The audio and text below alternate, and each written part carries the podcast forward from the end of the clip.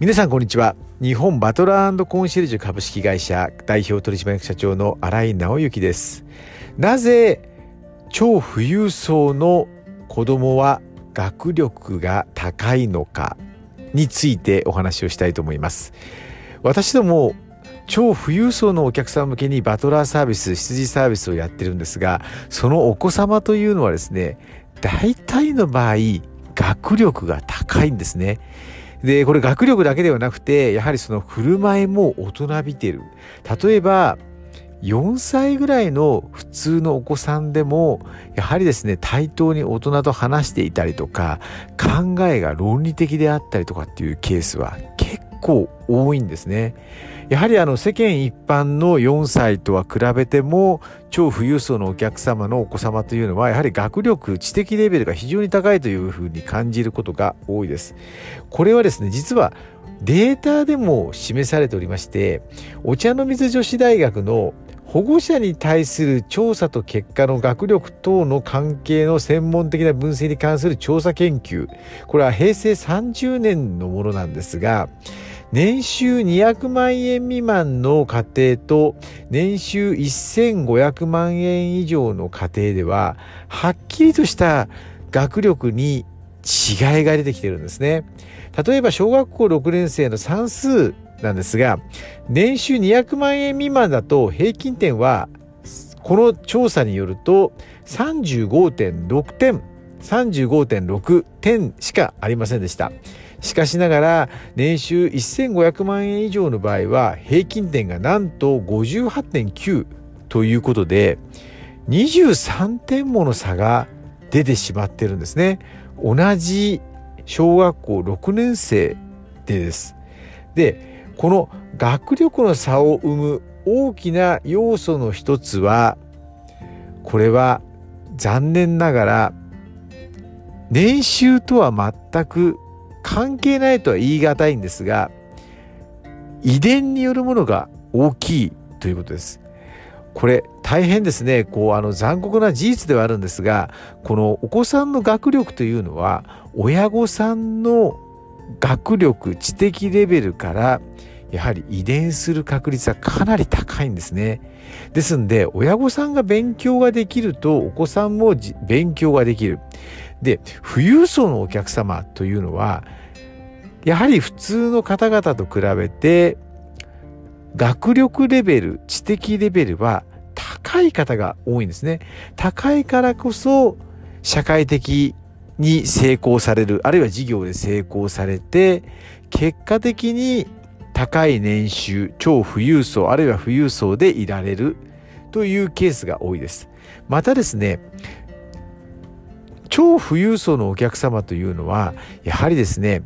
幼少の頃から多額な教育費をつぎ込まれておりますんでやはりそれだけやっぱり勉強する機会に恵まれるこれが2つ目になるんですが、えー、やはりですねお子様がお子様に支払う学習費というのはですねかなり違ってるんですね。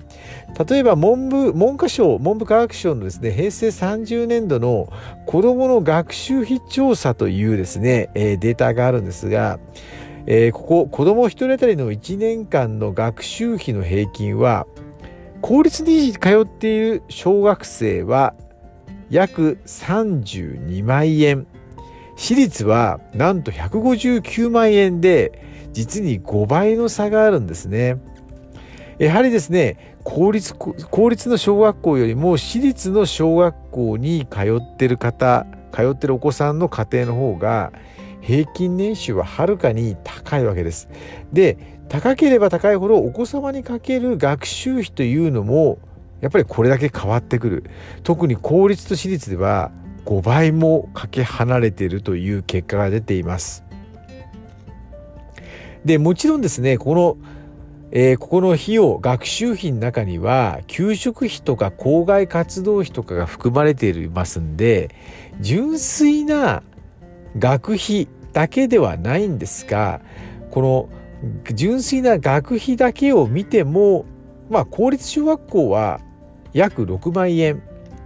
私立は90万円。まあ、いわゆる校外活動費と言われている、まあ、塾であるとかその学校学業に関わるお子様に関わる費用ですね。これは私立、えー、公立が21万円私立が64万円ということでやっぱりこれもまあ学費だけで見るとまあ15倍。校外活動費と言われるまあその塾であるとかお稽古事なんかも含まれるとこれがですねなんと3倍差があるわけなんですよね。でこれだけやはりですね学習費つまりお金をかけていればそれなりの量と質というのがやっぱり超富裕層あるいは富裕層のお子さんっていうのはかけてもらってる。でそれが結果的に学力の差になってきてしまっているということになります。ですので年収が高ければ高いほど子どもの学力が高いというのはこれは合ってるんですがただ年収が高いから合ってるんではなくあの学力が高いんじゃなくて年収が高いから子供に対する教育費が多くかけられるから結果としてそのお子様の学力が高くなってしまうということになります。でもちろんこういったですね、えー、教育費というのはかければいいというわけではないですしかけられない方もいらっしゃるというのは事実です。ですので、まあ、超富裕層の方はお金をかけてですね、えー、お子さんにたくさんの教育費をかけて、まあ、お子さんの学力を上げていただくっていうのもあるんですが、まあ、普通のですね、まあ、我々のような普通の、まあ、家なんかはですね、やっぱりかけられる額というのはもし決まってる、決まってるんであれば、その中でですね、より量と質の高い教育を無料で受けさせれるような工夫をしていくっていうのがポイントではないでしょうか。